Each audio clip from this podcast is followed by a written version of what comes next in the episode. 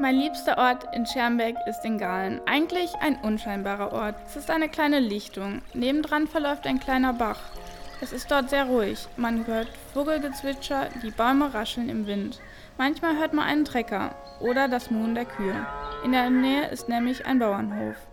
Es duftet dort nach frischem Laub. Auf dem Boden liegen Steine, Laub, Eicheln und Tannenzapfen. Von der Straße aus sieht man die Lichtung eigentlich gar nicht. Ich gehe ein paar Meter durch das dichte Gebüsch. Dann stehe ich mitten auf der Lichtung. Ich bin dort meistens alleine. Ich höre Musik, lese ein Buch oder ich lausche einfach den Geräuschen des Waldes.